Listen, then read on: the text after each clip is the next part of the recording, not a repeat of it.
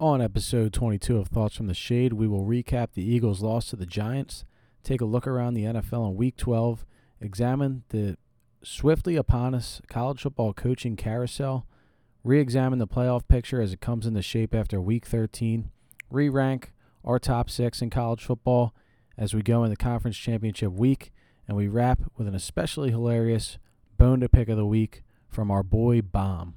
This episode is brought to you by Menard Premium Detailing, the best auto detail company in Bucks County, where convenience meets luxury. They specialize in detailing luxury vehicles, but the limits are endless. Check them out on Facebook, Instagram, YouTube, and at menardpremiumdetailing.com. This episode is also brought to you by Shamrock Sun. Fair skinned folks like myself are used to getting burned, overpaying for big sunscreens, tiny tubes every other week. It adds up and it's inconvenient.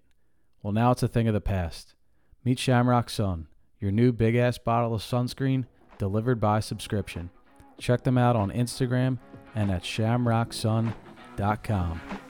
Now let's get to it.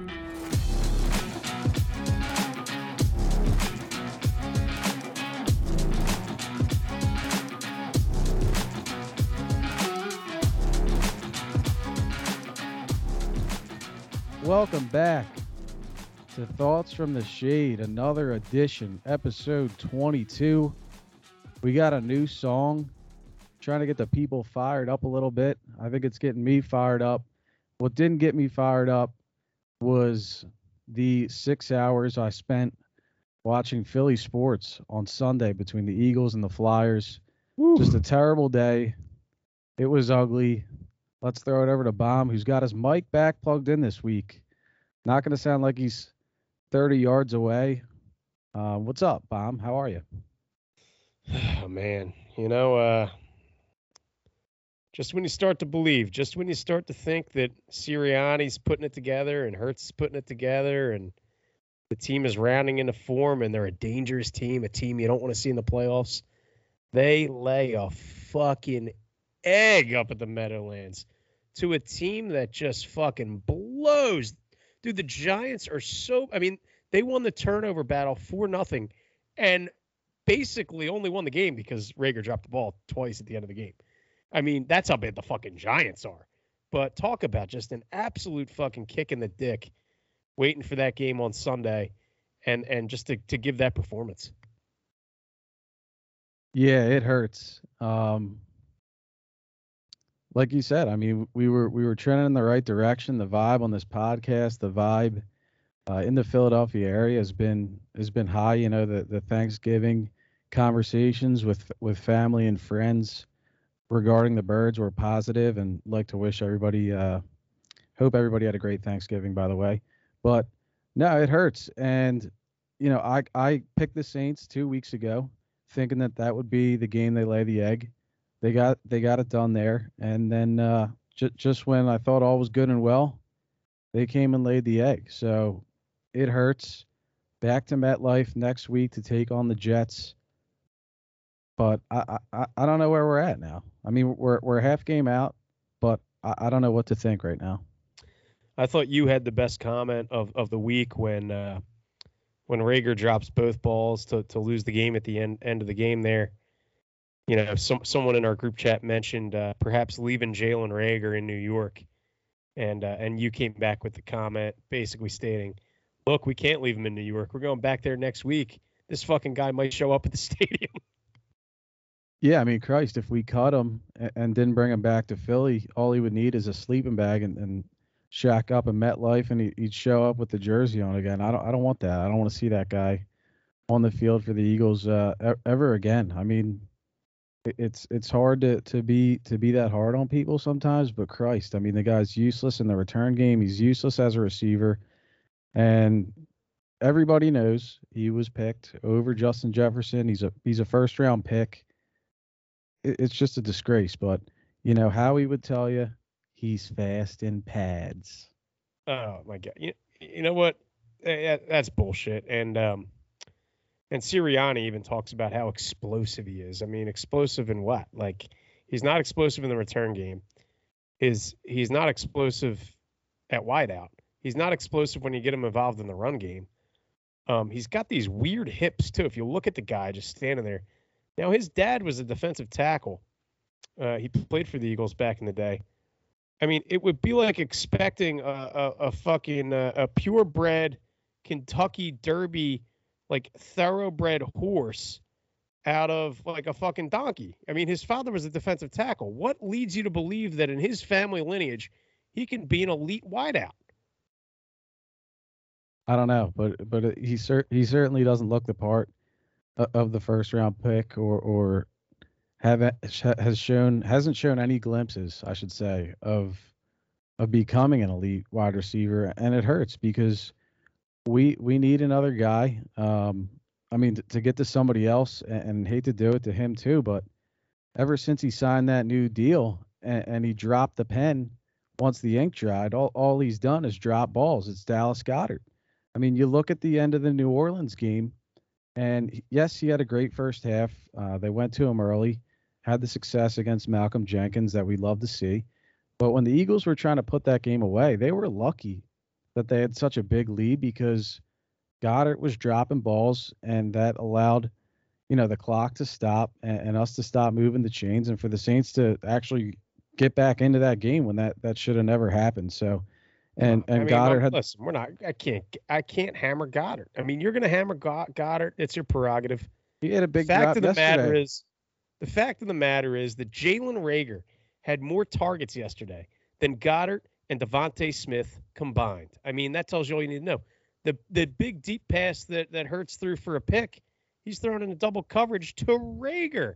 It's like what what are we doing? What are we scheming up where this guy's the first option? And um, you know, I, I have a, I'm not to say it's my bone to pick the week. I have a real problem with Philadelphia fans.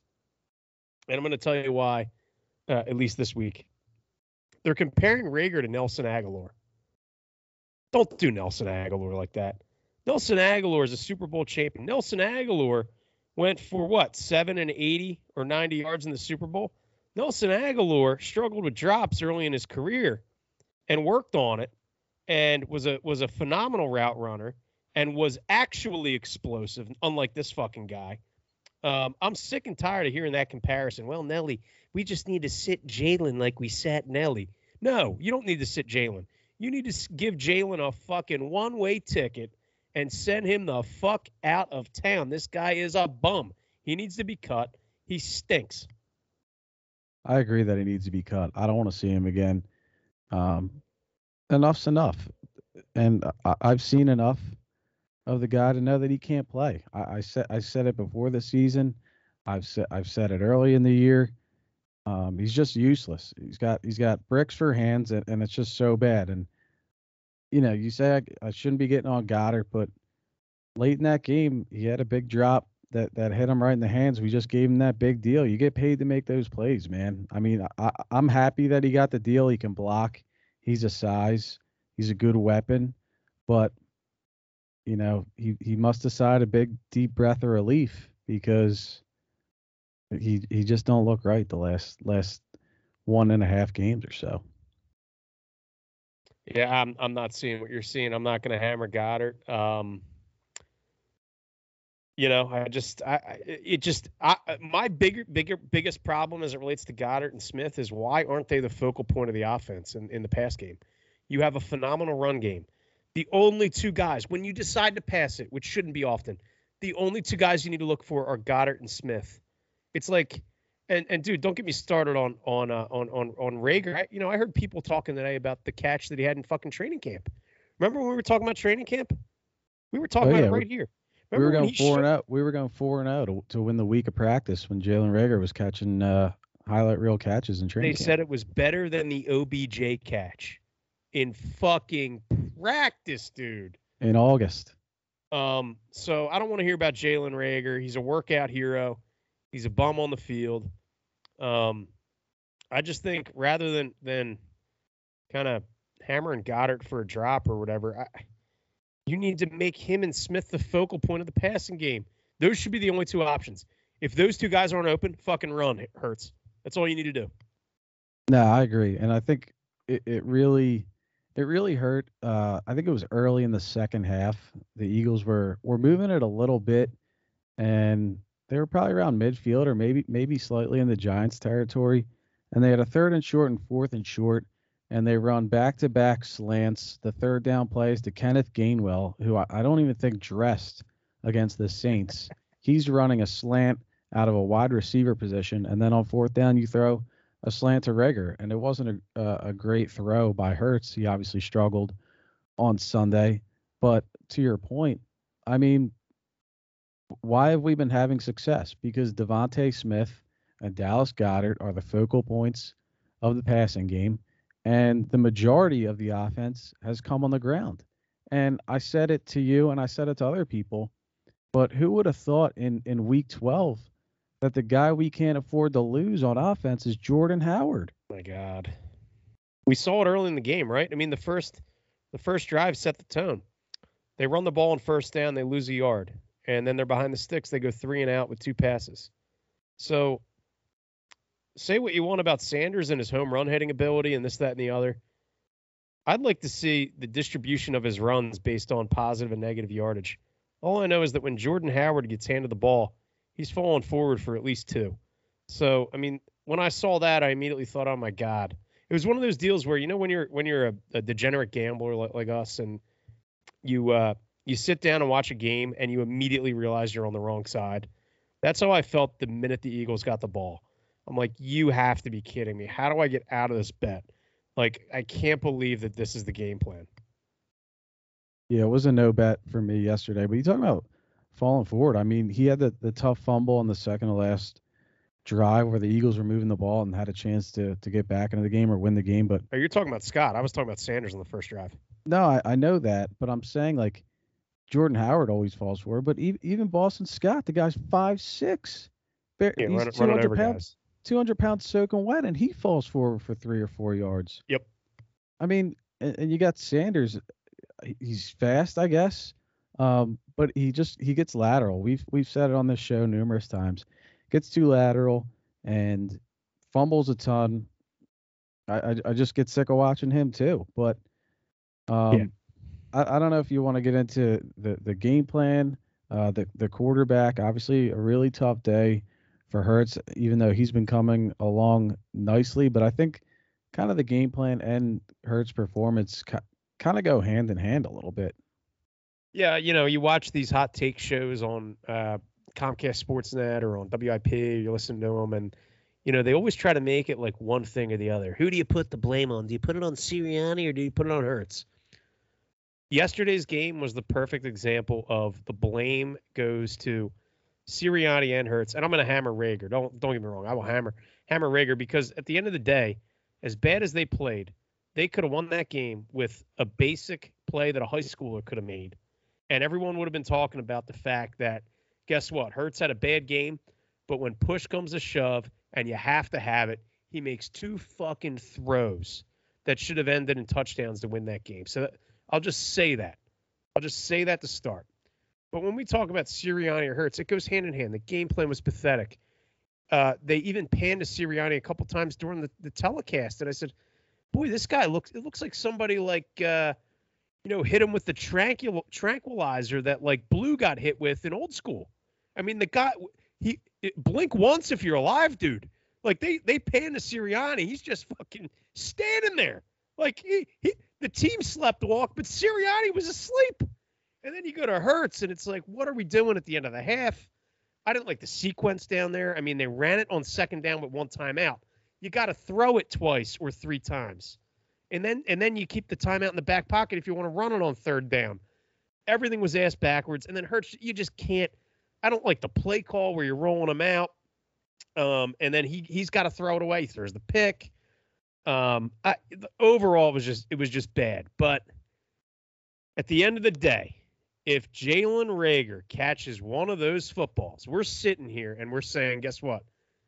This team has something going on. They turned the ball over how many times? And they pulled it out at the end of the game. Oh my God! But that's just the fi- that's the fine line that exists in professional football. You you miss or you don't make one or two plays, it's a totally different narrative we'd be sitting at six and six in a wild card spot. But we're half game out. Um, you mentioned the sequence at the end of the half, uh, the the goal to go. I think Greg Ward's got to catch that ball again. Got to be caught. Why are we going to Greg Ward? Why aren't we Why finding Smith Goedert? running that Smith? route? Yep. Um, the second down play I think was a quarterback keeper by Hurts, and I think Goedert and Stoll. I, I don't know why that guy's on the field. I don't even know his first name, but he's number 89. He's like a Jack. backup tight end, Jack Stoll. If he makes a block, Hurts walks in. We missed that. And then you talk about the third down play. Um, I didn't see it, but some of my friends, you know, were, were texting back and forth during the game. Apparently, Goedert was open on like the first read before Hurts got outside of the pocket on that play. And that, I think that was something we saw with Hurts yesterday. Little afraid to to anticipate and throw guys open and, and, and pull the trigger, which was tough to see. Unless it was the Reagor. Yeah, unless it was to Reagor. But um no, but and and that's the other point I wanted to make. Sorry, I lost my train of thought for a second there. But people were say, saying to me Goedert was open on that th- third and goal before he rolled out and threw the pick. We didn't get a fucking replay. We got no replays Dude. of all these critical plays all day long yesterday from Fox. I mean, the the pick on the throw to Watkins early First in the game. interception. They said he. I mean, Schlereth said he was interfered with. We got no replay. Yep. The, uh, Jason Kelce goes out. We hear about it like a drive later. Yeah, I I I said that Kelce was out. You know, the second or third play that he was out. Amin and Schlereth didn't mention it till about three drives later. dude, it was so bad. And the end of the half, I mean, that's a really important sequence there. We got no replays, and then the first thing we have to do. I mean, think about this. You're the production crew at Fox. I mean, they're, fucking clueless. If you watch CBS or you watch NBC with uh, Michaels or Tirico, whoever's on the call, the the the presentation of the game, the production of the game is so much better. Fox, they got fucking Marvel or DC Comics drawing graphics of the players and like fucking high schoolers running the, the goddamn production show there. The first thing they do, so you've a you've a a game defining play at the end of the half, and we're going right to the studio to Charissa Thompson, who's bringing me a fucking highlight of Cam Newton, who fucking stinks throwing a pick. So I got to replay Cam Newton throwing a pick in a game I don't give a fuck about, but I can't see what the hell just happened at the end of the half. Nah, it was brutal. I mean, a, a lot. A, there were a lot of critical plays, believe it or not, in that that slop fest that we witnessed on Sunday. But we got we got no replays. Just just another awful broadcast from Fox. Dude, it, it might be the worst part about being an NFC team. Like, if you're decent, at least you get Buck and Aikman. But CBS's like announcers, the crews that they have that are like their second and third rate crews, are above and beyond anything that that, that uh, Fox has. We got Adam Amin and, and Schlereth who are clueless, brain dead, totally brain dead. Like, wouldn't you just love to have Ian Eagle or or even like Gumbel? I'll take Gumbel. Christ, I mean, CBS, it's it's not even close how much of a better job they do versus Fox. No, I agree.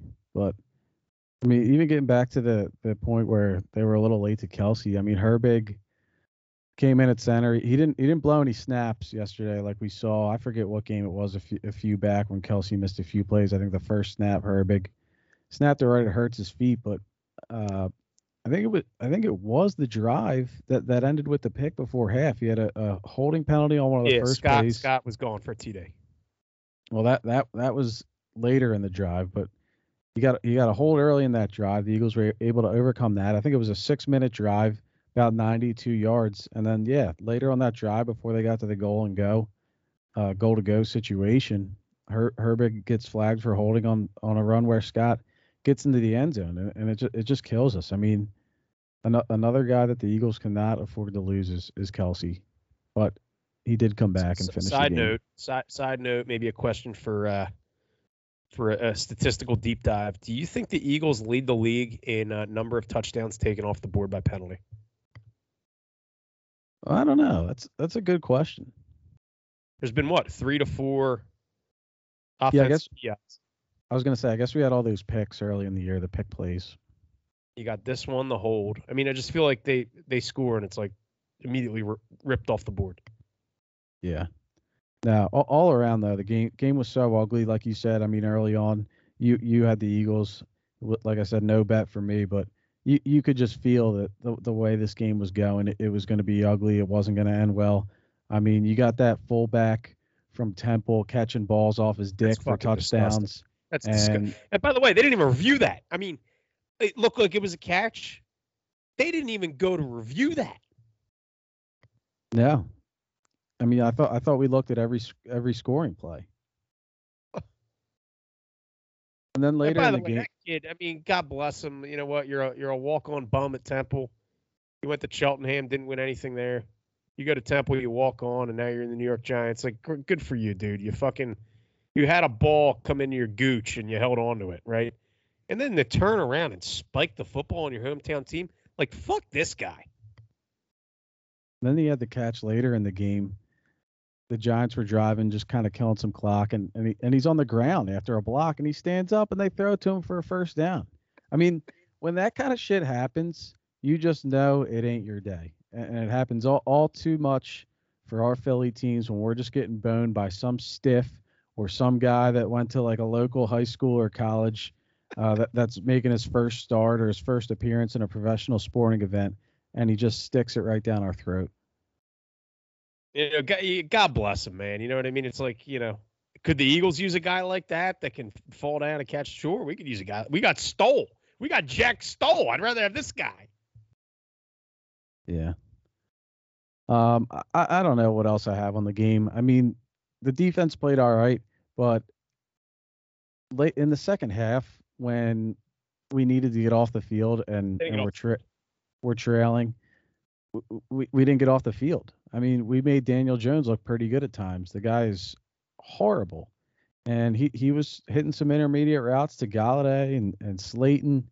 Um, and they were moving the sticks and killing the clock. I mean, sure, we only gave up 13 points, and it, it, it's hard to complain. But this is a team that has an atrocious quarterback that just fired their offensive coordinator, and I believe was their interim MC, uh, interim OC Freddie Kitchens. Is that the guy's name? Oh yeah, you better believe it. I mean, you got Freddie Kitchens with the interim tag, just like dicing up a Jonathan Gannon defense. It, it was making me sick. Yeah, it was bad. Um, no, no, no ways. I mean, they they got like literally no pressure on him. The only sack I think they recorded was the sack, kind of at the end of that sequence where the Eagles needed to burn all three timeouts. Jones just went down near the sideline, like to not throw it away. So that was the only sack they recorded. I mean, this this D line, they got a lot of money in the D line. You can talk about pressure and push all you want. Is anyone going to get the fuck home? No, no, we, we really don't get home. Like I see Fletcher Cox like on running plays, you know, you, you got you got running backs that are like falling forward or like carrying guys for like two or three extra yards. Fletcher Cox is standing there watching it with his uh you know tucking in his jersey. That happened a couple times yesterday. He's standing there tucking in his jersey. You know, meanwhile the running back's carrying the uh his teammate for another two or three yards. It's like, dude, you're 300 pounds. Why don't you get up there, get some leverage, get your pads down, and pull this guy down? Yeah, yeah, I, I hear you. It, it, it's just everything that was that was going right for the birds and, and trending in the right direction uh, came came to a screeching halt on Sunday, and and, it, and it's frustrating. But we'll we'll look One ahead. thing I'll say is I'm not out on them. I'm not out on Hurts. I mean, they're gonna win Sunday, right? You go into the bye, you you, you try to continue to improve, and uh, bottom line is they, they can still win uh, every game in front of them and make the playoffs. I mean, uh, I wouldn't be surprised if that happened. Do I dare say it? Do I dare say the last dying words that I said about the Penn State football team this year? You got to say it. The Eagles still have it all in front of them. Speaking of Penn State football, I want to give a big shout out to uh, the starting quarterback at Penn State, Sean Clifford. So Sean Clifford, and are we done with the Eagles? Can we transition to college football? Um, let's let I just want I just want to wrap. Uh, Eagles at Jets Sunday. Eagles minus six and a half. A little bit different line. Already what- hammered it. than than what we saw with the Giants. Um, but yeah, I mean, I, I I don't know if you wanted to touch on a couple game a couple other games uh, in the league on Sunday before before you get to Hammer and Clifford. Yeah, Um, but- yeah. Let's, let's let's go around the NFL, but hold that thought around the idea that they have everything in front of them, because I want to talk about the quarterback of the last team that you said had everything in front of them. All right, right on. Um, game of the day on Sunday. Obviously, didn't get to watch it. Uh, I'm not. I'm not a red zone or an NFL ticket guy. I was locked in watching the Eagles. Uh, another game covered by Fox at the same time. Tampa Bay goes into Indianapolis and beats the Colts, uh, 38-31. Was getting a lot of uh, texts and you know shots thrown at me about number two and how great he was playing uh, in the first half. Didn't get much in the second half. Uh, believe he had three turnovers in the second half. Colts ultimately uh, g- gave up a lead or two in that game to to lose to the goat Tom Brady and Leonard uh, Fournette with his four TDs on the day. But looked like a great game. I mean, we were able to catch the end and and, see Wentz uh, underthrow Michael Pittman on the hail mary effort. I mean. I've, I've watched I've watched some of those games this year, and, and he gets lucky on these underthrows with pass interference and, and whatnot. But I mean, he, he lit it up in the first half. I, I'll, I'll I'll give him I'll give him some credit. Um, but you know, ultimately, he does he doesn't get it done. So, not sure Yeah, if you had look at look at his record against winning teams. His record against winning teams is pathetic. That's all you need to know. I hammered the Bucks. They won. Uh, beautiful to see. Yeah, I mean, not even going to get into fade the shade and, and what transpired uh, on Thanksgiving, uh, on Yeah. Saturday, on Sunday. It was a bloodbath. I lost a lot of cash. Hopefully, you faded me because you, you'd be you'd be counting the cash uh, here here on Monday evening or on Tuesday. But nah, tough week there. Um, but but good on you. Let, laying off your boy too uh, uh, for a week here. Um, another team that that I'm done with. I'm done betting on them. The Los Angeles Rams. They went into Lambeau Field to take on Rodgers and the Packers Sunday afternoon, and and they were laying points. A road favorite in Lambeau against Aaron Rodgers. The Los Angeles Rams were laying anywhere from one and a half to two and a half. And seeing that line, I jumped on the Rams. I'm like, this, th- th- there's, there's something totally up here. Um, there was something totally up my ass because Green Bay got the job done to, to no, no one's surprise other than mine, I guess. Um, but I'm just so sick of looking at that McVay, you know, with his gelled hair and the play chart over his face, and he's screaming into the mic, holding the chart right over his face. And then you got Stafford. When they traded for Stafford from the Lions, all, you heard was, "Oh, Matthew Stafford. He's never really had a team. You know, he he's gonna light it up. The Rams, the Rams are, are gonna walk, you know, cakewalk through the regular season, Super Bowl, this and that. He stinks. He's a fraud. McVay's a fraud. The Rams are frauds. That's a no bet team for me. The rest of this year, I don't care that they got OBJ or Odell Beckham. I don't care that they got Von Miller and you know Jalen Ramsey and Donald uh, talking about this great defense. Team stinks. They never get it done, and I'm just I'm sick of looking at that coach. And I'm coming for the people that were, were talking up Stafford going to the Rams when, when it happened, and and how great it would be, and how he never had a team. He had the best receiver in the game for I don't know how many years, and he he had no success with Megatron. So like, Best receiver in a generation, probably. where did these people get this idea that that Stafford was some great quarterback just stuck on a shitty team? And if I if I remember correctly, like it's not like the Lions. It was it was just Megatron. They had uh like Golladay was decent for them for a while, right? Um, they had some tight ends that were highly drafted. Uh, I forget the guy's name. I think he was out of OK State. Um, their running game was always pretty decent. Like I, I I didn't quite understand that either, but you know, you look back on it, you go, "Oh, McVay's got to know something here that we don't know." he's a guru. Well, maybe it's just that he's an idiot. And um, the guy, let's just get something clear. The guy never won a game against Doug Pederson. Doug Pederson stuffed this little punk this gel-haired punk in a locker every time he played him. And uh, and McVay actually won Coach of the Year. I think was it the year the Eagles won the Super Bowl? I don't know if it was that year or it had to be the year that, that the Rams lost to the Pats in the Super Bowl the next year. Yeah, I mean, I I think it was that year because uh, it was the big comeback story for the Rams. They're finally back. They're playing good football. But I'm with you. I think the Rams might be not only a no bet, they might be an auto bet against. And um, I do want to talk about the Packers. I'm in love with the Packers, dude. I'm in love with this team. I'm in love with Aaron Rodgers. I'm in love with how they play football. You watch them play, and it's like watching a different sport, dude. It's like it's it's like poetry. It's like it's like Beethoven on a football field. It's so nice to see. And I love Davante Adams. Okay, what he had to say after this game, and I'm gonna I'm gonna comment on this. What he had to say after this game was one of the best things I've heard in professional sports in quite some time. Odell Beckham Jr., who the Packers had pursued when he was let go by the Browns, approached Davante Adams after the game and requested his jersey. Davante Adams after the game said, and I quote, he said he needed jersey after the game. I told him, quote, go get Cooper Kupp jersey, end quote, since that's who we want to be with. yeah, I that's mean, awesome. Talk about just unbelievable pettiness. That's what I want to see in professional sports. Not this lovey-dove affair. Let's all do a jersey swap. Huge props to Davante Adams. I like this Packers team, man. No, that, that, that that's a power move. You you gotta love that, and uh, and I agree.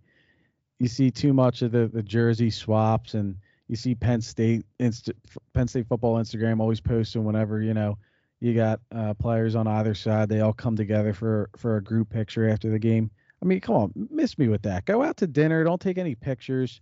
You know, the night before, the night after, catch up. Uh, you know, outside of the outside of the uh, outside of our visibility and, and, and just move on. But no, I mean, great, great move by Davante Adams. Um, I mean, how, how can you not love that and, and love his game? I mean, the guy's easily the best receiver in football, um, and it's been that way for years now. Yeah, I, I, I just love this Packers team, man. I mean, I, I might be betting on them the rest of the way. And, and you gotta love Rodgers. I mean, people he he stirs the pot. I mean, I don't think he stirs the pot, but he is like the subject of a lot of this ESPN drama. Um, you know, whether whether it's uh, whatever's going on in the news, or he doesn't have a contract, or he's not coming to camp. Uh, you know, he's playing golf in the match. Well, you don't really hear a ton from Rodgers himself. He just comes out on Sundays and gets the fucking job done. And that that that's a guy that you gotta love. I mean, it's it's just unbelievable. No practice all week, bad toe, comes out, beats the Rams. Just, yeah, he's, just he's an assassin, man. Just, he's, just old, he's yeah. If if he if he in some way, shape, or form becomes available this offseason, if you're the Philadelphia Eagles, just do everything you can to get this guy at quarterback. Like I, I don't I don't mind Hurts right now as as your starter, and I don't think the Eagles should draft a quarterback. I think that'd be a total reach. But like, look at what the Bucks did, man. I mean, everyone talked about Brady. Ah, you know, he's over the hill, this and that. He's too old. Look at what he turned that team into. I mean, I would love to see Aaron Rodgers throw the ball to DeVonta, uh, DeVonta Smith, and actually Reagor too. We'll see if Reagor can catch one of his balls. No, hopefully he's not on the team by then. I'm kidding. That might be one guy that Aaron Rodgers can't fix. um, I don't know if you had anything else around the league. Um, four picks from Lamar on Sunday night. They they still beat the Browns 16-10. Not only did uh, they beat them, they covered. and they covered. Uh, I think you were on that one. I think I was on the other side. Uh, lo- losing faith in the Browns. I mean, dude, I you probably, gotta stop betting on the. Dude, who the hell? I mean, I know we got mosquito grill wings on the line. There isn't anybody in the history of mankind that has ever won mosquito grill wings betting on the fucking Cleveland Browns. And here you are, week after week. I'm photoshopping that stupid logoless helmet into a graphic because you like the Cleveland Browns. Come on, dude. No, I, I think my love for them should have should have faded weeks ago, but it's it's certainly fading fast now. Um, elsewhere around the league, just looking at I guess the teams in, in the hunt with the Eagles because we're not we're not going to count them out just yet. They're they're only a half game out, but San Francisco beat Minnesota, uh, two teams the Eagles are kind of vying with for for that last playoff spot. Um, the Bills, the Bills are back. Maybe uh, they blew out the Saints on Thanksgiving night, and then the Atlanta Falcons somehow have a better record than the Eagles. They beat Jacksonville on Sunday. They're five and six. Um, so yeah, I, I, believe Minnesota holds the last wild card spot at the moment at five and six. Eagles are five and seven. Half game out, back to MetLife on Sunday to take on the New York Jets. Eagles laying six and a half. Uh, much more encouraging line. Uh, wh- whether you're a better or not, just as a fan of the Eagles, uh, that makes you feel a little bit better than, than when they were laying three or three and a half or four against uh, and also really bad Giants team. So we'll see what happens. We got to see some some improvements uh, all around the board from the Birds, um, and, and we'll see on Sunday. You ready to talk some college football now, Bomb? Yes, sir. Well, I'll just throw it back. talk about. I'll, I'll throw it back to you. Yeah, a lot, lot going on. Coaching, you know, obviously the playoff picture. Um, conference championship week is upon us. A lot of big games this weekend. Um, a lot of news out of Happy Valley. Obviously, doesn't involve winning football games, um, but James Franklin got his new deal. Uh, Sean Clifford is, you know, working working the Instagram story, uh, promoting God knows what meatball subs. Bomb. I'll just throw it over to you so you can finish that point from earlier. Yeah, I, I want to get to Clifford here. So um, let's start with the game, not that game, the Penn State game. They're playing in a snowy game. Penn State is wearing the goofy all white. And like they're down 30 to 20 and and Clifford, you know, scrambles. It's like 4th and 20, makes a throw and they get a first down and they close the gap. What, they lose the game 30 to 27? I believe that was the final, yeah.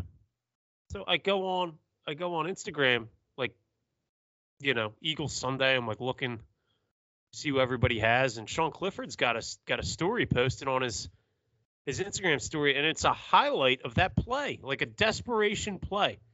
So it would be like, I mean, imagine this, right? Imagine the Eagles playing the Packers um, way back when, fourth and 26. McNabb makes the throw to Fred X to convert on fourth and 26, but they lose the game and Donovan McNabb has that on his story the next day. I mean, the team would, the, the city would kill that guy. You got Sean Clifford pumping that highlight. And then I log on today. Okay. It's Monday, it's after the holiday. Oh, man. I mean, get ready for this one, folks. It's a picture of him uh, outside of McLanahan's. And the caption reads No day is better than Meatball Monday.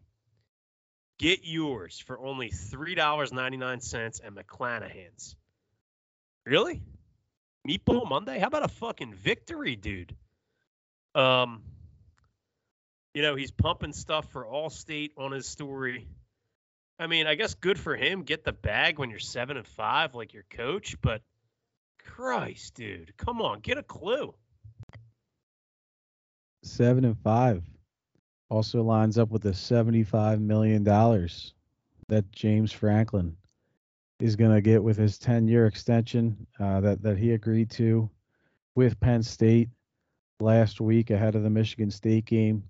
Um, I'm I'm honestly speechless. You know, I'm reading boards, uh, consuming all the Penn State content out there, and it, it, it's it's just sad to see how long of a leash people want to give this guy and the excuses that they'll make for him. Uh, I think a big part of the deal uh, revolves infrastructure in terms of upgrading the football facilities, uh, the athlete dorms and housing. Um, so you know maybe maybe that'll attract one more recruit that that blows his knee out uh, or, or goes down for the year. Um, but it's certainly not going to fix uh, the short shortfalls uh, from the coach and the coaching staff on game day. So, I mean, I, am not happy. I'm not looking forward to it. Um, and I don't I don't know if it was you, bomb, or somebody else. I I certainly can't take credit uh, for for this one, but is this contract worse uh, than the sanctions that that were placed on the football program in you know the early 2010 uh, decade? Yeah, I think the comment I made when I realized that the James Franklin story was not an Onion article. When you sent it to me and you were talking about a 10 year deal, I thought it was like like an Onion article. Like I was like, oh, there must be like a college football Onion website. Like when you sent me the Penn State tweet that announced that, I thought it was a Photoshop Onion or like that. That's how shocking this was to me. Not a Penn State guy. I'm just a guy who watches football knows college football. Watch, like I die for college football. I live for college football. Like I love I love the Eagles, but like I love college football. There's nothing better. The the the pomp, the the the game day atmosphere, the bands, the whole thing, the coaches, how they're all scumbags. They'll jump from here, there, everywhere. And I said, "Wow, there's no way. There's no way this is real." Ten years. I mean, the the the, the quote I gave you, G, was I think looking back on it, if you're a Penn State alumnus, if you could go back in time to the time in which the NCAA was levying uh, the the penalty against Penn State for everything that went on with Sandusky, knowing what you know today, if I was a Penn State alumnus, I would have opted for the death penalty. I would have said, you know what, Mark Emmert, you know, I know in 10 years we're going to give James Franklin a 10 year deal after we finish seven and five don't put us on don't put us on probation. Don't don't give us these scholarship cuts. Just just just give us the death penalty. That's what I would have said as an alumnus. Just just shut the program down, please. I mean, I'm I'm I'm I'm speechless. I'm just as shocked as you are. Uh, as as an alum, it hurts. Um, you know, one of my good friends, um, God bless him and his wife. They just had a, a beautiful baby and uh, they're, they're alums as well. And, and, and I said, you know, do you look? Uh, at least you can look forward to you know to your to your your child studying in a in a library or in a building named after James Franklin uh, in 20 years when he when he's lost another I don't know 40 games to top 10 opponents. yeah, the good news is for uh, for their daughter, you know, in the James Franklin library, there won't be any risk that she'll bump into a playbook or like you know an offense that works. You know, James Franklin can't figure that out. So it, will it'll purely be uh, elite academics in his library, um, which is which is great for the school. I mean, this is a school that started as really a farming institution. They they they, they became well known for their football, one of the largest alumni bases in the country, if not the largest. And uh, and by the way, like I don't know if people saw this. Your boy Bomb was mixing it up on Instagram with these Penn State honks. And gee, they had the gall to tell me on Instagram, and I quote some of these stiffs. Well, we had to give him the contract because God forbid Penn State becomes USC, Texas, Miami, uh, LSU, all these teams, all these teams that have won a national championship in this millennia. The one guy made a comment about USC. Well, look where we are with USC. Hey, Bub, USC, not too long ago, beat James Franklin in the Rose Bowl with the fucking coach. They just can't. What do you mean, at least we're not USC? They just went out and got Lincoln Riley. Now that that that might be the best point of this entire episode. That James Franklin was rumored for the USC job, yet he lost in the Rose Bowl to the guy that they fired, Clay Helton. I mean, why the hell would they want James Franklin? Dude, his agent played Penn State like an absolute fiddle. Uh, it sounded like they started negotiating this deal the minute they got through the easy part of their schedule, beat Auburn, going into the Iowa game. They talked about the fact that this this deal has been in the works for a while. Um, you know, you were hammering Goedert for a couple drops after signing the big deal. It looks like Franklin just decided to lose out. Um, I, I just don't understand what the fear is from Penn State fans. Like, like they say, well, we're going to be stuck in purgatory, like like Texas or all these schools. Like, yeah, that's how it fucking works. It's no different than if you're an NFL franchise without a quarterback. You're in purgatory until you find one. If you know that the guy is not the guy, you got to move on and find another guy. You just keep recycling the coach until you find the guy. Um, I, I don't get it. I just don't get this affinity for mediocrity that Penn State has. Like, you would think that the administration is fearful of like the student body like marching down to James Franklin's house with candles lit, singing the fight song as if it was like Paterno getting fired. I mean, this guy's a, a fucking bum. Like they had Bill O'Brien, who was decent enough. James Franklin has been more the same, if not a little worse, right? Like at least O'Brien appeared to develop quarterbacks. Penn State hasn't developed shit since since Franklin's been here and like you can't find another guy that can win you eight or nine games a year. Like those guys grow on trees. Yeah, it's not very hard. I mean, you can lose to Ohio State, you can lose to Michigan, and you can lose one other game every year, and you can still go nine and three. And we we just went seven and five, and and we talked about this too. Like you look at college football this year on the whole, there's really only one team that stands out above the rest, and obviously that's Georgia. But in a year where Alabama is not as strong as they usually are. Clemson was out of the picture by like week three. Ohio State didn't have the year that they usually had. Same with Oklahoma. I mean, it was wide open. And Penn State was what? They were 5 and 0 and they were up at half against Iowa. As I said famously, they had it all in front of them and they completely shit down their leg. And all these teams these traditional powers, they're not just going to fade away. It's not going to be like this every year. Th- this was a year to capitalize, and they they went seven and five.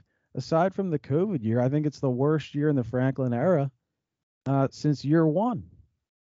I couldn't agree more. And then you get the JVP, the 409ers. Uh, in my opinion, the JVP 409ers are the same as the CJ CJFers. Like they're just like Penn State Hawks. whatever the school does, they're they're like a believer in, unless it comes down to firing a coach, at which point they just throw their hands up and say, "How could we possibly do this?" Like the the the, the argument they're making is Penn State needs to invest in facilities and infrastructure. Um, hello, what the fuck is going on at the University of Cincinnati? I mean, that's a mid-major basketball school that is going to go to the playoff sooner than Penn State. Did they need infrastructure? No. You know what it is? It's a bunch of upperclassmen taking the bull by the horns, developing as players, right? With good coaching, accountability, and and just an overall an overall program, top to bottom. You think do you think Cincinnati out recruits Penn State? There's no fucking way. Penn State has a much better re- recruiting class than Cincinnati. So don't tell me it's about infrastructure and facilities and a bubble bath for your big 320 pound defensive lineman to get into after the game. These guys are fucking softer than baby shit. No, and you know the same people would tell you, oh well, Cincinnati plays in the American and it's a soft schedule and this and that. Well, James Franklin can't even beat Illinois. Um, you know, last year he lost to a number of inferior teams. He, he does it every year. He lo- loses some game he's supposed to win, and that's just not what's happening at Cincinnati this year. They actually have a coach, they actually have a quarterback that they've invested in and developed, and it's clearly paid dividends uh, with the year that they're having. And they're one win from the playoff, and, and I, I think they're a pretty pretty heavy favorite on Saturday. So it's looking looking pretty likely for them. Yeah, and by the way, like we said a few weeks ago, the last team to give Georgia a game. So this isn't a one year thing. This is they went to a they went to a big bowl game. Uh, was it last year? Right. Yep, the Peach Bowl. The Peach Bowl, right? And and and, and now they're going to be in the playoff. So you got you got two New Year's Six bowls, back to back years, during the same time frame when Penn Staters are talking about COVID and the effect it has on the program, and every everybody's got the flu at Penn State, and this that and the other. I mean, here you got Cincinnati, their their their head coach who was just getting the damn job done. So don't talk to me about facilities and the fact that we need a better locker room with a bigger logo, a big neon Penn State logo, and a couple Xboxes and a PlayStation and this and that. They have guys that are soft. That is that. You want to talk about a recruiting class? You can talk about James Franklin, the number one recruiting class. This he's got the top five blue chipper here.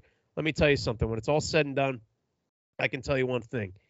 James Franklin recruits the softest players in the country. Definitely the softest O lineman. But no, I, I just don't get it. I mean, e- even when he had, you know, the ultimate talent, the ultimate team in the 16, 17 years. I mean, look at that ro- that offense of the Rose Bowl team that lost to USC. I mean, obviously Trace isn't like a, uh, you know, a franchise or a starting quarterback in the NFL, but look at the skill positions: Saquon Barkley, Mike Gesicki, Chris Godwin. I mean, these are all guys that that are putting out. Juwan Johnson. I mean, aside aside from Saquon because he went to the Giants and you know no, no, nobody's going to have success there, but I mean these guys are, are perennial NFL players and he couldn't get the job done. Yep. Yeah, no, no big deal. We just had had NFL starters across the board. No, but I mean that that's enough for me on, on that guy. I mean I, I don't look forward to next year. I don't look forward to the year after that. I don't look forward to Allar and Singleton. You know, top quarterback and running backs coming in next year. I mean, p- people think that these guys coming in are just going to solve the coaching issues and, and the the lack of development issues. Well, I I honestly feel bad for those kids that are committing to Penn State under this guy because they're they're not going to flourish and they're not going to win. They're not going to win Big Ten championships. They're not going to make the playoff. They're not going to win national championships. They're just going to flounder for you know two, three, four years, and then they'll go to the league and they'll flourish there if they're yep. good enough. That's exactly it. But a couple other uh, moves in the coaching carousel uh, just transpired in the last 24 to 48 hours. You got Lincoln Riley uh, Saturday night after the loss to Oklahoma State, saying that he's not taking the LSU job. What he failed to mention is that he was taking the USC job. He's off to Southern Cal. Uh, he's get getting a mega deal, and we'll see who he takes with him. But he's out. He's out of Lincoln, and he's going out west to to lead the Trojans in the Pac-12. I honestly think, um, you know, for him personally, great move. Got a great deal. And Oklahoma's going to the SEC. I mean, the guy can't win the Big 12 consistently. How's he going to win in the SEC? Great move by well, Lincoln I mean, Riley to go to USC. Dominated. He's dominated the Big 12. I wouldn't dog him like that, but I think the issue is you you got OU going going to uh, going to the big going uh, sorry to the SEC. They're in the Big 12 now, right? So OU, in theory, can get down to Texas, can get down to Louisiana as it stands today as a Big 12 team and say, hey, come play for Oklahoma. We're a powerhouse. We're going to be in the college football playoff every year. We win the Big 12. Come play for Lincoln Riley in this cutting edge offense. And that that makes sense. That's that's a value proposition that a recruit can get behind. When you go to the SEC, and now you're you're Oklahoma, the same guys that you were just recruiting in Texas, Louisiana, and Florida, all can stay closer to home and play for teams that likely have a better chance of going to the playoff than you, what's the value prop? Oklahoma runs the risk of becoming Nebraska. I mean that that's in essence what they might become moving to the SEC. Uh, Nebraska had the ability in the Big 12 to go south and recruit into Texas. Playing in the Big 10, they don't have that ability. In fact, Ohio State's the only team in the Big 10 that goes into Texas and reliably recruits guys like like Garrett Wilson. So I am fired up. I think this is a brilliant move by Lincoln Riley. He's playing chess, not checkers. Um, I, I just, I just think if there's anybody who can turn USC around, it's going to be him. I actually think he's the guy who's going to do it. They've had a lot of big splashy names. Kiffin, you know, they tried to stick with, uh, obviously with Helton, who was an interim guy.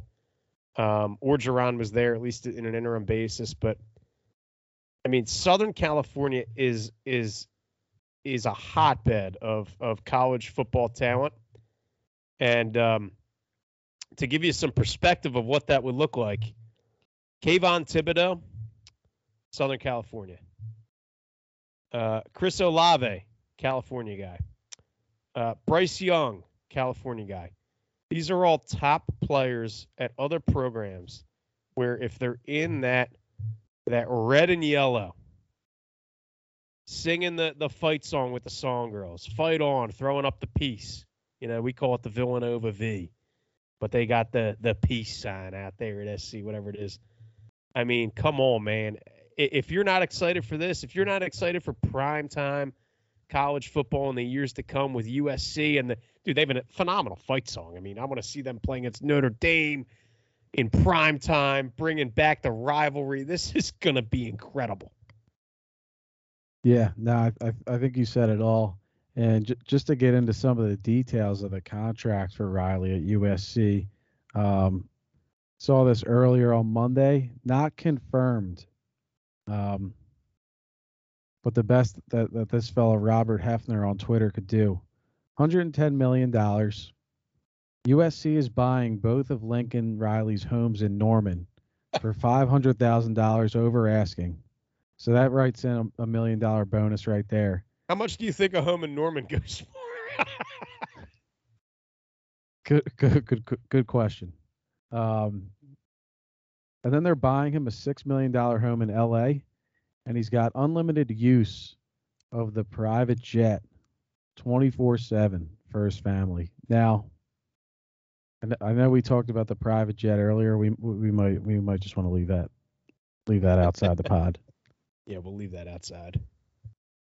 So Lincoln Riley to USC, very exciting stuff. Um, I personally as well will, would be super pumped to see USC back as a perennial perennial power in college football.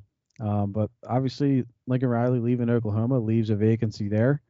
Um, looks like it's going to be filled pretty quickly here by Clemson defensive coordinator Brent Venables. Well, well, well gee, hang on. I got one comment on Riley before you jump sure. over to Venables. Sure. So I, I don't know the terms of that deal, and I know that was kind of a rumor, whatever they're throwing out, 110 million. Do you know how many years? I don't. Let's assume it's 10 years. Yeah, it's got to be got to be in that neighborhood. 10 years, 110 million. He got the Gruden deal. Um, so what is that? An extra 40 million compared to what Franklin's making? Yeah, 35, 40. How much do you 40. think eh, eh, relative to Franklin? If you're a Penn State alumnus or you're a student or whatever, would you knowing that you're giving James Franklin 75, how much would you give Lincoln Riley? Would you give him 120, 130, 140? I mean, 150? I mean, I, I, look at you look at like just signing Franklin for ten years, seventy five million, as if it was like, oh, we, we couldn't live without this guy. Like, couldn't you throw 140 million at Lincoln Riley? I don't think Lincoln Riley's ever coming to Penn State. I mean, we're just we're just not going to get that caliber coach. I mean, maybe if you throw a large enough bag that way, I, I, don't know the ins and outs of the finances of, of a university and athletic department, but yeah, they're they're happy to keep Franklin. He'll keep everybody shaking the pom poms and, and filling the seats and get get enough uh, decent recruits to to make it look good. And you know, he's he's a uh, he's a good face of the program. I mean, my last point on Penn State would be if I was the athletic director coming in after this this total lunatic that's there now, who's a who's a bozo. you know, after they can't hear, if I came in as AD, here's what I'd say. I'd say, you know what? Our head coach has talked about 110,000 strong for how many years? It hasn't gotten anything done. Next year, the ticket prices go up by $25 for each ticket.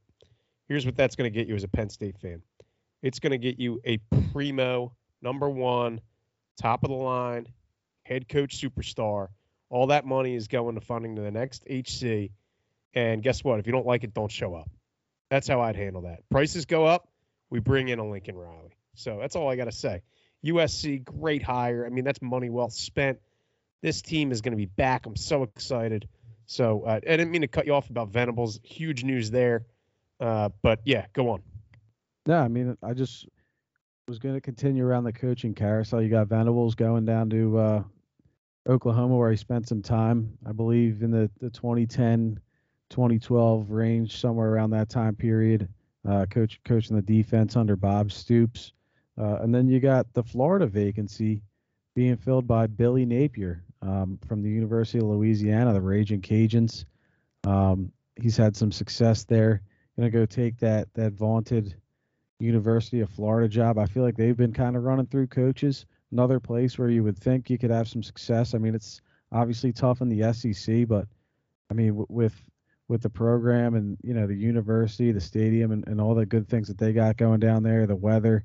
I mean, it's got to be a place you'd think going in as a head coach that, that you could have some success. Yeah, I mean it's a it's a hell of a state to recruit from. They've shown success in the past. Great facilities, great great stadium, great fan base. Um, and, and their in-state rivals are down, right? Uh, not that Florida's up, but FSU, Miami down. Where do you want to play? You want to play in the SEC? Bing bang boom. Pretty easy value prop there, you would think. Um, you play in the SEC East, you got a chance to go to the title game every year. Georgia notwithstanding. I don't get how you can't win there. No, but it has it hasn't happened in years. I mean, a lot of people thought Mullen was the guy, or you know, what what was a great guy to come in and get that job done. Clearly didn't. Fell out of favor uh, pretty Muschamp quickly. sucked too. He was brutal. Will Muschamp came down. I mean, but th- these are these are big names, you know, or, or names that people thought were big and that they were good good gets and good hires, and they they just haven't gotten it done. So it'll be interesting to see how it shakes out for Napier down there. Yeah, I mean he's won what 10, 10, 10 wins at Louisiana, uh, in in four three out of the four seasons he's been there. Uh, well regarded, seems like an up and comer. I like that they're taking this approach because what Florida has done, they went we went with Muschamp, more of like a defensive guy. Um, they went with uh, with Mullen, who was uh, you know offense and SEC guy. I didn't really get that. I mean, he didn't really.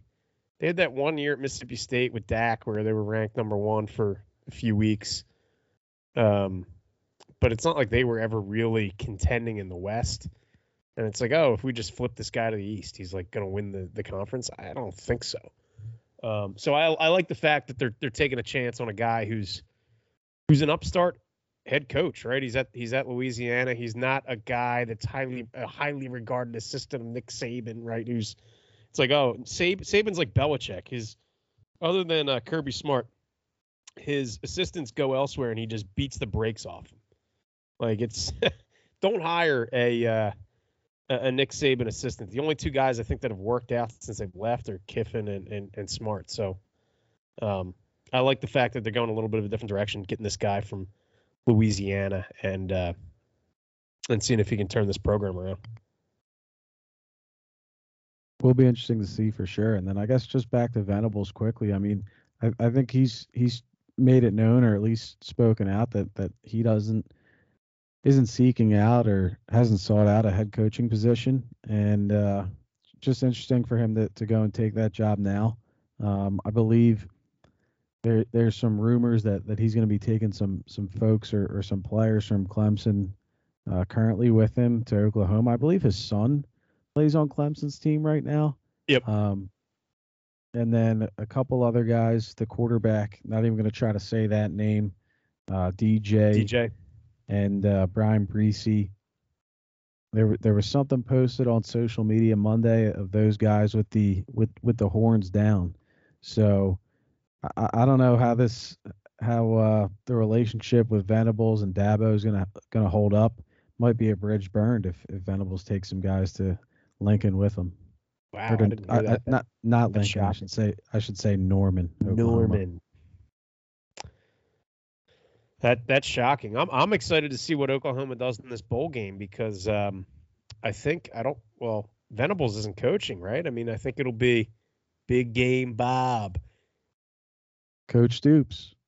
So so Bob Stoops comes out of the woodwork after Lincoln Riley darts off for SoCal, and uh, Bob Stoops decides he's gonna he's gonna coach the bowl game, and he had a hell of a quote.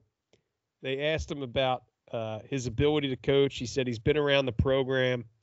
He's he even filled in running practice when the coaching staff was out with COVID. And his the quote that he left the media on was, "Look, I'm just a program guy." I mean, I don't know who Oklahoma is going to play in the bowl game. I don't know what the line is, but if there was ever a time to bet the house on big game Bob Stoops, it's as an interim head coach. He's pulling a Barry Alvarez. No, that's great. And I, th- I think I saw some sort of quote too that once Lincoln Riley, you know, got up real quick after the loss to Oklahoma State and, and jetted for USC, Bob Stoops came out and said, "He ain't he ain't an Oklahoma guy." that's that's awesome. Like Bob Stoops, like I, do, if he's, I should I should couch my comment on like betting the house on Bob Stoops. If he wears a new visor, Oklahoma may win by 50, dude. He's got to bust out the visor. Yeah, I mean that's that's got to get those kids pretty fired up to to, lo- to lose your coach, um, you know, especially a guy of Lincoln Riley's caliber, and then for Stoops to just kind of come in and completely shit on the guy, and just gra- grab the reins out, out of nowhere, just quickly out of the you know the Fox Sports studio, just right back in the saddle. I mean that's unbelievable. So you, you know how uh, you know how they have the the big Boomer Sooner thing at the beginning of the game where the with the horses come out with the the big caravan or whatever, like you're going on the fucking Oregon Trail. That's how Stoops needs to come into the in the bowl game. Put him in the the Boomer Sooner thing The and buggy. roll him out to midfield for the fucking coin flip. He needs to be the one selecting heads or tails coming off of that thing. That that would be epic. Um, you you mentioned the visor. I didn't mention this when we were talking Eagles. Quick point though. Did the Eagles lose the swag because Sirianni went with the winter cap and didn't have you know the pens hooked up to the visor or, or the Brandon Brooks or Brandon uh, Graham and, and Samalo stickers on the, the the knit winter hat? Guess that's why they played with no ju- like Sirianni looked like he was getting ready for a snowball fight. Like what the fuck, dude? Uh, I, I just had to get that in there. Um, any, anything else on on the coaching carousel, or should we uh should we take Oh. a look at, at, at this picture, this Oh, playoff I, I picture? think you're missing the big one here. I mean, LSU. Um, first of all, they who'd they have? A and M. Yeah, and I think they won. They won. outright. To, they won to become bowl eligible. And uh, and I guess Ed Orgeron said he's not coaching the bowl game. He's going to Destin, Florida. And he's not coaching in 22, right? He's not coach. So so this guy, this guy, I mean they're bowl. I mean they might as well be Penn State. I mean they're they're bowl. It's like no different than Penn State. He won a national title. They canned him, and now there's rumors here as of Monday night. You're listening to this on Tuesday. Who knows what happens over the next 24 hours? Um, there's a rumor that LSU is targeting Brian Kelly as the top candidate to fill its head coaching vacancy. Yeah, you mentioned that coming in. Um, and I'm looking at my phone just as we're talking. And it, it might uh it might be true. I don't know. I'm I'm reading a- another tweet currently live here Monday night. Brian Kelly walking away from number 4 recruiting class in 22 and number 2 in 23. The best I had seen the Irish recruit under his watch. LSU had 3 straight top 5 classes under Ed Orgeron coming into this cycle. So, I mean, I, I'm not going to go diving into this on my phone at the moment. It's just a text that I received.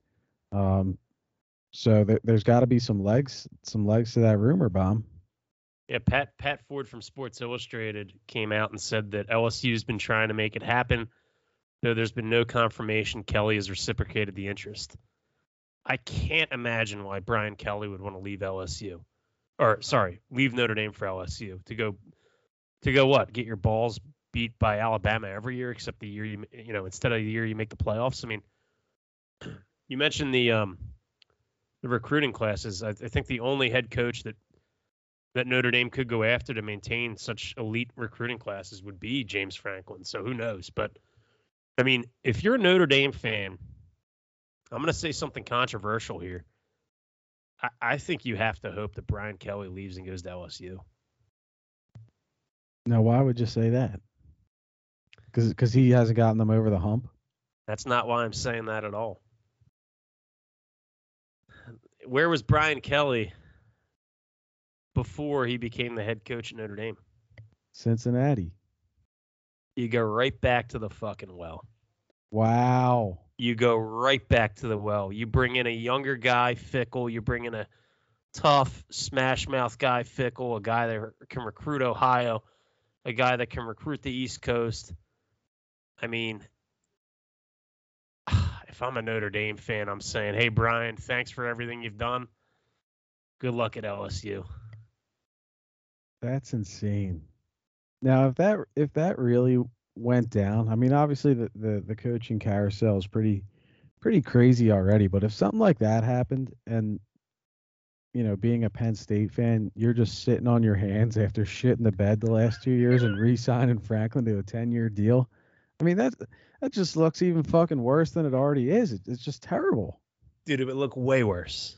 It would look way worse. Like you you you gotta zag when other people zig or whatever the hell the saying is. And you know, we're we're just buckled in uh, coasting along, happy with with what we've got that, that hasn't gotten it done. And Brian Kelly's gonna gonna leave, you know, actual legitimate recruiting classes and playoff berths. Um, you know, and Notre, you're you're encouraging Notre Dame to kind of open the door for them to to get out. I mean, it's it's just we're we're, we're just we're stuck in purgatory. We already are. I'd be shocked if he left. Like, why would you want to go play in the SEC West when you can literally beat Stanford and get into the playoff when everybody loses this week? Um, but there's a lot of money down in the SEC, and if he thinks he can un he can hit another level in recruiting, and it sounds like he's got a top recruiting class, but let me tell you something, G. At Notre Dame, you ain't recruiting the same type of kid that can come play linebacker or running back for LSU. I'll just say that. Like there might be another level of recruiting that Brian Kelly thinks he can get to without any type of academic standards. No, it's a fair point. Now are we good on the coaching carousel? Yes, sir. All right, we're good. Um, let's just run through the committee's top 10 from last week. Uh, you have Georgia at one. Uh, they blew out Georgia Tech uh, in rivalry rivalry week. Add that to the list of words that G can't say. Um, yeah, they they blew out Georgia Tech 45 zip. Uh, Ohio State, you know, I, I talked about the game last week and they pumped it all up and Ohio State always wins. Well, they took the L 42 27 at the big house. Um, you know, snowy, cold. It was a crazy atmosphere, great atmosphere at the big house. Uh, I got to give Michigan and Harbaugh some credit. Um, still wasn't that great of a game, though. I mean, Michigan was in control all day. You, you never really felt like Ohio State had a chance. So I'm I'm still holding on to that. The game is overhyped because that wasn't much of a game, even though Michigan won this time around. Um, Alabama another wild game and that they hung on to. Uh, beat Auburn. Was it was it single overtime or double overtime? Four overtimes. It was four overtimes, yeah. 24-22. Bama wins at Auburn, hangs on there. Uh, Cincinnati on Black Friday blasted East Carolina and blasted my bet of East Carolina plus 14. They won 35-13 to move to the American uh, championship game this weekend. Uh, obviously, number five Michigan, we mentioned them, took down Ohio State. Notre Dame at six uh, with another blowout win. Trying to see who it was over. Stanford 45 to 14. Um, Oklahoma State with the big win in Bedlam. Uh, at home, they beat the Sooners 37 33. You had the Baylor Bears at eight. They're still kind of hanging around. They beat Texas Tech to advance to the Big 12 championship game to take on Oklahoma State this Saturday.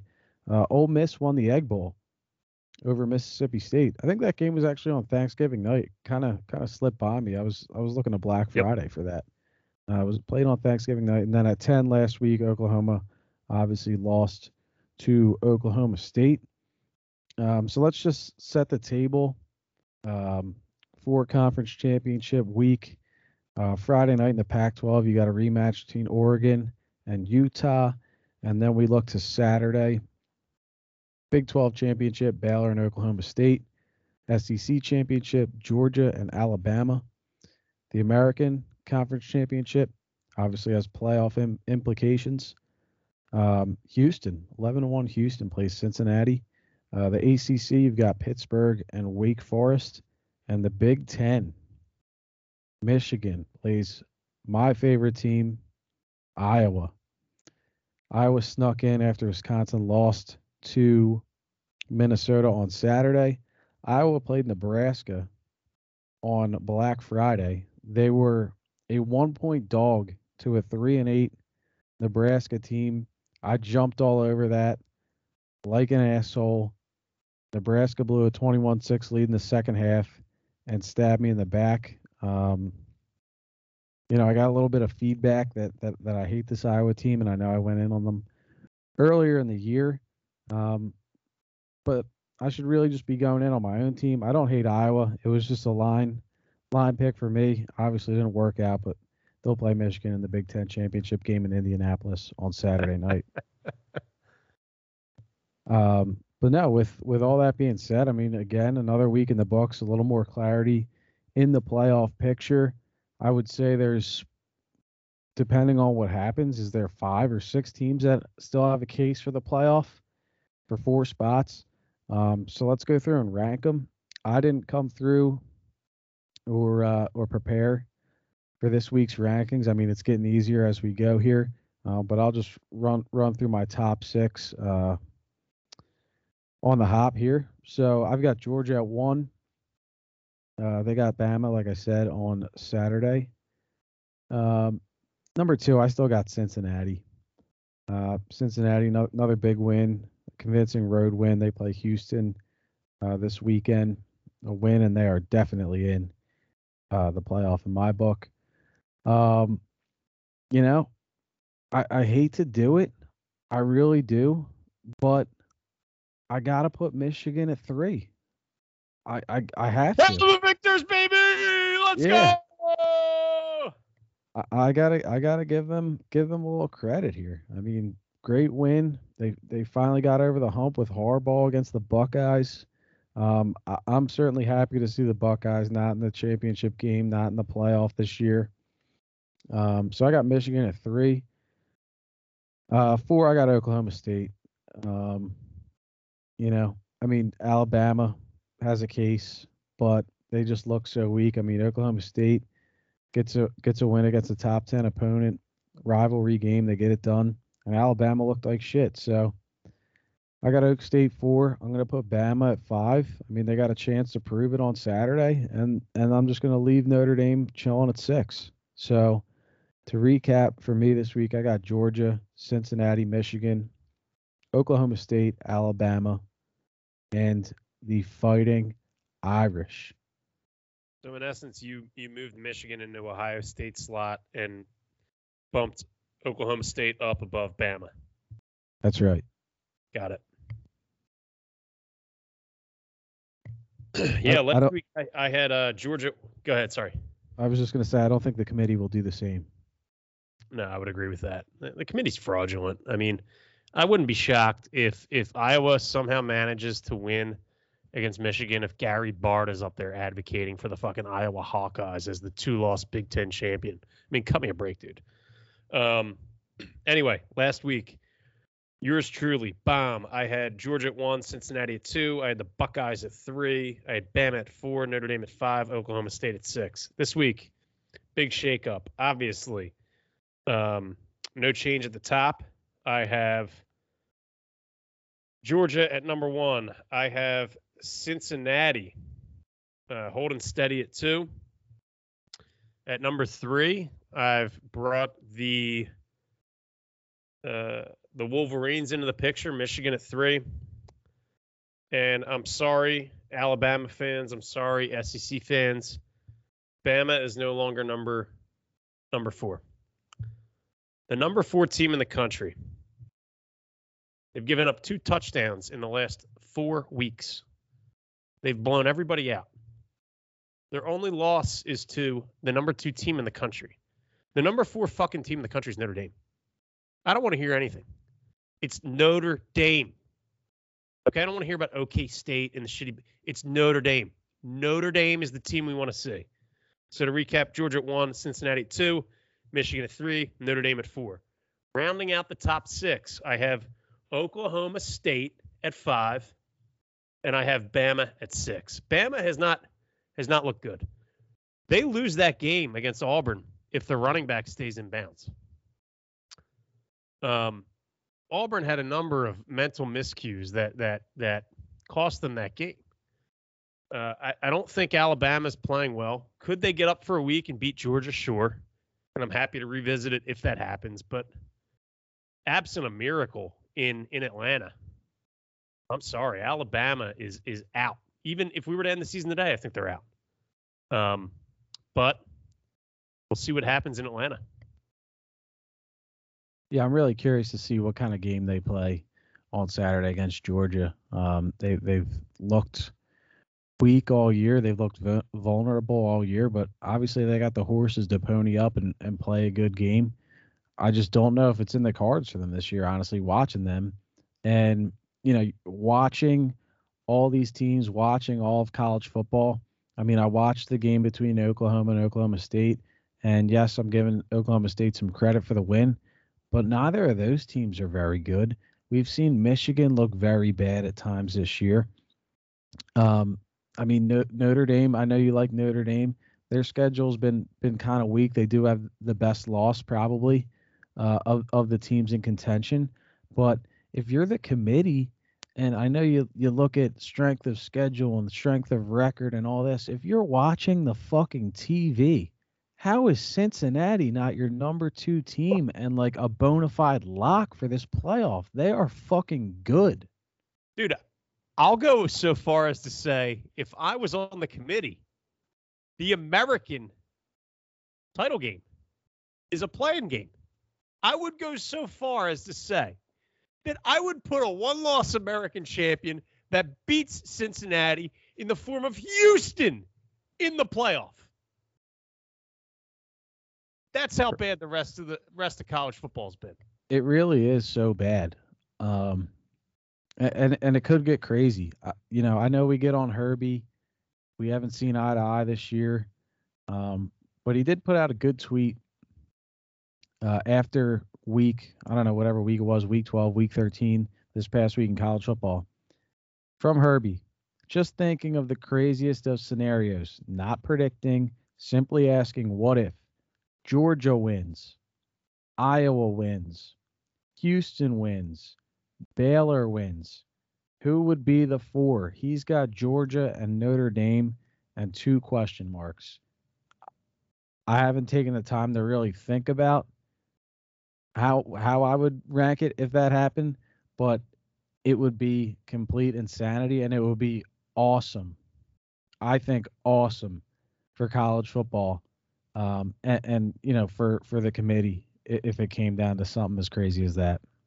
So let let can we talk about this for a second because you'd have a uh, an undefeated Georgia lock. You'd have a one loss Notre Dame. They would have to be a lock. You'd have a two loss Big Ten champion, a two loss Pac 12 champion, and a two loss ACC champion. So take your pick. I mean, would you go back to Oregon? Would you go to? I, I can't go to Iowa. I mean, I, I'm sorry, I can't. I can't do it.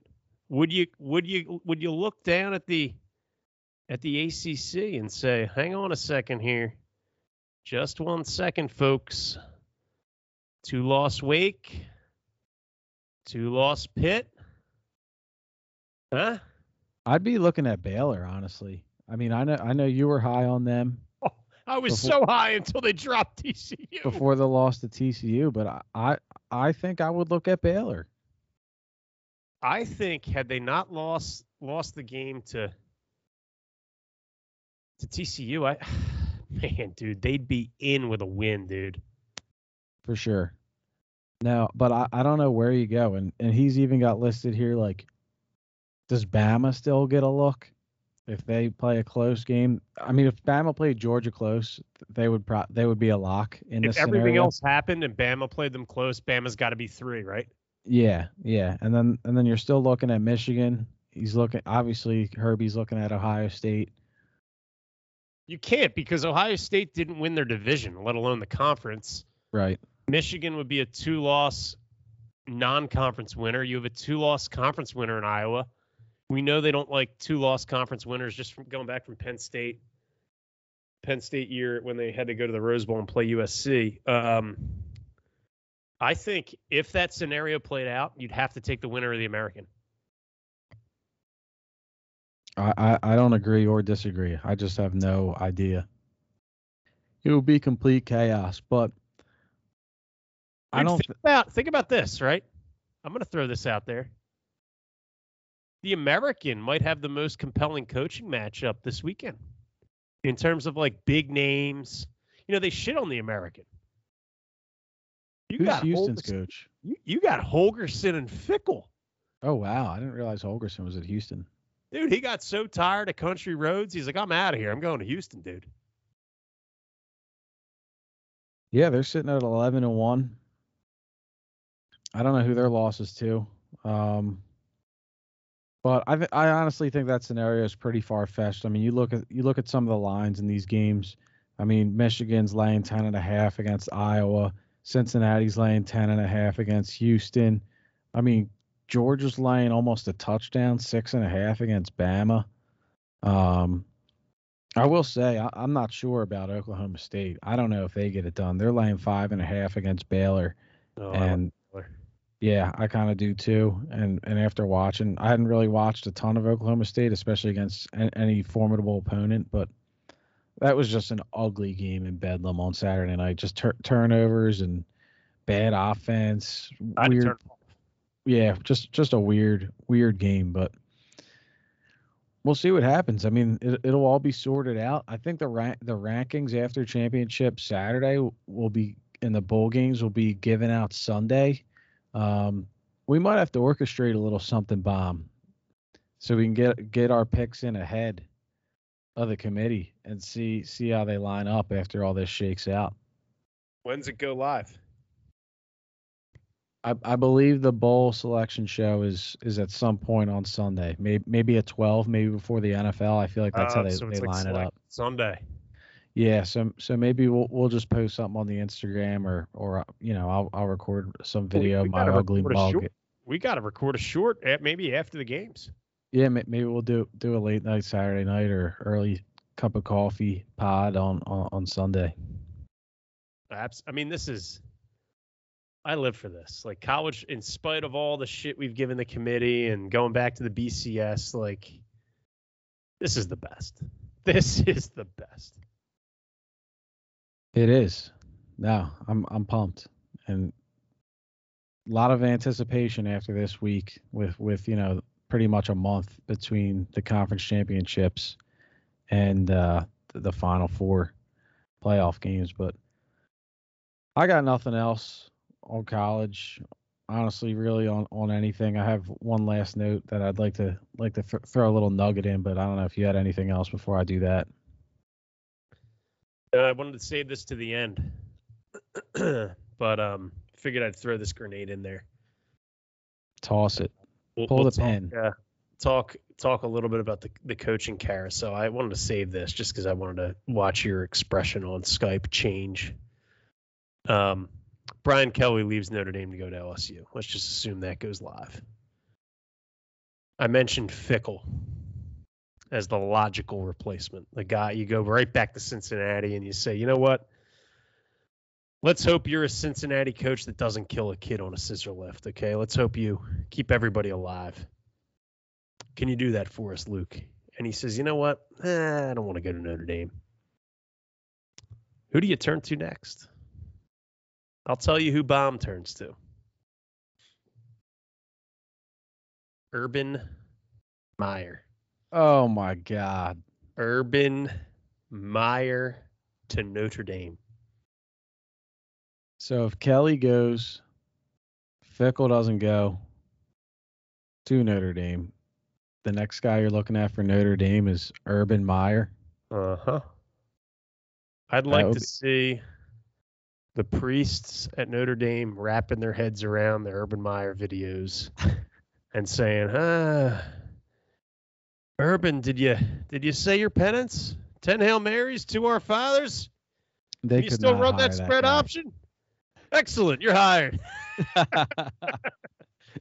Could they really hire that guy and and oh, and, and still be a uh, prestigious oh. Catholic university? well, well, Brian Kelly did kill a kid. You know, Urban Meyer yeah. only recruited guys who killed guys. You know what I mean? True. Yeah. I, I, I guess that's why I'm I'm just a uh, a lowly podcaster talking about this nonsense and, and not some AD or board of trustee. Allegedly, a kid was in a scissor lift in high winds, tweeting about it in real time about how he was going to unfortunately die. He did die. Uh, very sad story. I don't mean to make light of it. Just figured I would mention the story behind the story for those who aren't in the know. No, we appreciate that. Um, I got I got one last nugget that you'll enjoy. Um, I guess I guess a, a, fan of the show, or, or maybe maybe just a, a, guy who's familiar with the show. He's a longtime Philadelphia sports fan. Uh, obviously has has some years on us. I would say this this fellow's probably in his late 50s or 60s, so he suffered a lot more misery as a Philly sports fan than us. And he was feeling pretty low after the loss to the Giants on Sunday that he had to reach all the way into his bag to find some pride in Philly and say that we've got three coaches from the Philadelphia Catholic League that are current NFL head coaches. Because we've got he's got no he's got no pride in the team right now. No pride in any of the teams. And can you blame him? But I think this is this is what 40 to 50 years of being this this Philadelphia fan can do to you is that this is how far you got to dig to find some pride. And if you're not familiar, you've got Sean McDermott of the Buffalo Bills, uh, formerly coached at LaSalle. Went to LaSalle. Kevin's, I don't know if he coached there, did he? Uh, I don't know. I thought he did. Um, but he did go to LaSalle. Graduated from there, yeah. Graduated from LaSalle. You've got Kevin Stefanski out of the prep. Shout out Bomb. And then you've got Joe Judge is a Lansdale Catholic guy. So I just thought it was funny that, you know, that point was brought up because it, it just it just shows the wear and tear that Philadelphia fandom can put on a human soul well, you're looking at it from a guy's perspective who like cites that information, right? Look at it from each of those guys' perspectives that actually coach these other franchises. Like, like they thought. Like, let, let, let me make sure I verbalize this properly. Like you and I, they watched the Philadelphia Eagles growing up. That was their hometown team and they watched how bad this team fucking performed week in, week out. And somewhere in their minds as a youth, they thought to themselves, fuck, this coaching is so bad. I think I can become an NFL coach someday. That's how bad this is every week. Like, think of it. What other region in the country has three coaches from the same high school league coaching like one of the 30? I mean, it's unbelievable. So, if anything, maybe we give a hat tip to former Eagles owner Norman Braman, Jeff Lurie. If you put your mind to it, you can be anything you want to be in life, man. You know, it's it's a beautiful thing. Yeah, I, that, I just thought that that was too funny. That, that that's that's the level we got to reach to to find some pride on a on a literally cold, cloudy Sunday in November. I mean, it's a it's an area, it's a state with rich football tradition and people who like live and die by this sport. Whether you played it, whether you watch it. And when you look at college, when you look at the pros, we just get guys with no guts, no hearts, no souls. It's disgusting. Terrible. Yeah. just a much different vibe talking about our hometown team on Thoughts from the Shade this week. Um, but I, I, I got nothing else. Um, I do. I don't know if you want to get to your bone to pick the week before we close out. I don't know that I had a bone. I know you had a bone to pick of the week. I got a big bone. I'll, I'm just gonna let you run with it. Uh, so this is Bomb's bone to pick of the week, presented by Shamrock Sun. Um, my bone to pick of the week is with Darius Slay Jr., number two. It's been a lot of talk about how great he's been on defense this year. His uh, his touchdowns, uh, deservedly so. I would argue that you or I could do what he's done in terms of just picking up a football or catching a ball that's been thrown into your breadbasket and running it the other direction with nobody around you. But we'll we'll give a we'll give some credit to Darius. But my bone to pick of the week with Darius is his comments after the uh, the pick six at at uh, against New Orleans, which seemed to slip under the radar here. Um, Darius Slay, after the pick six, jumped into the crowd. Now, G's holding up the the photo. He jumped into the crowd, cheering him on, and it wasn't a Lambeau leap, folks. It was a jumping on a scorer's table type of look where he jumps up, he's on the ledge, he's staring out at the crowd. And um, when asked about the epic moment in what, week 11 against Trevor Siemian, Darius Slay said, and I quote, that was my Kobe moment. So, just to be clear here, um, there's a picture of Kobe Bryant, and we'll we'll post it on the Instagram, jumping on the table with confetti all around him after And an- winning And an NBA champions hat on. in a, in an NBA champions hat. And Darius Slay had his Kobe moment in week 11 with 46 seconds left against the New Orleans Saints uh, with Trevor Siemian throwing him a pick six. I just thought to myself, wow, what a fucking bone to pick this will be. That is so pathetic. I. I mean, Oh what do you expect? The guy came from the Detroit Lions. I mean, that has to be his Kobe moment. That's true. That's fair. Now, the, the entire time you were going into that diatribe, I'm sitting here just silently cackling because I'm looking at the picture. I can't wait for the people to see this. The picture of Slay up flexing in the face of the crowd, and then you got on the left pan next to it is the Mamba with the confetti flying down, and he's got an actual champion's hat on. You know, a guy that actually has a legacy and was was one of the true greats, uh, not only of his time but to ever play the game. And then you got Slay on a on a fucking what four and six Eagles team making one pick six against a bum quarterback, and he says it's his Kobe moment. It's disgusting, but it's fucking hilarious, and it's an electric bone to pick of the week. Brought to you by Shamrock Sun. So thank you, Bomb. Uh, th- thank you. Thank you. All right, I'm gonna shut it down if uh, if that's cool with you. As always, thanks to everybody for listening. Uh, followed along on Instagram and you know throwing a follow or a like or subscribe, giving a review on your favorite podcast app. Uh, obviously, shout out to Shamrock Sun. Shout out to Menard Detailing. Um, and I think that's it. So we will talk to everybody next week. Let's beat the goddamn Jets, right this ship, and we will be here to talk about it. So take care, everyone.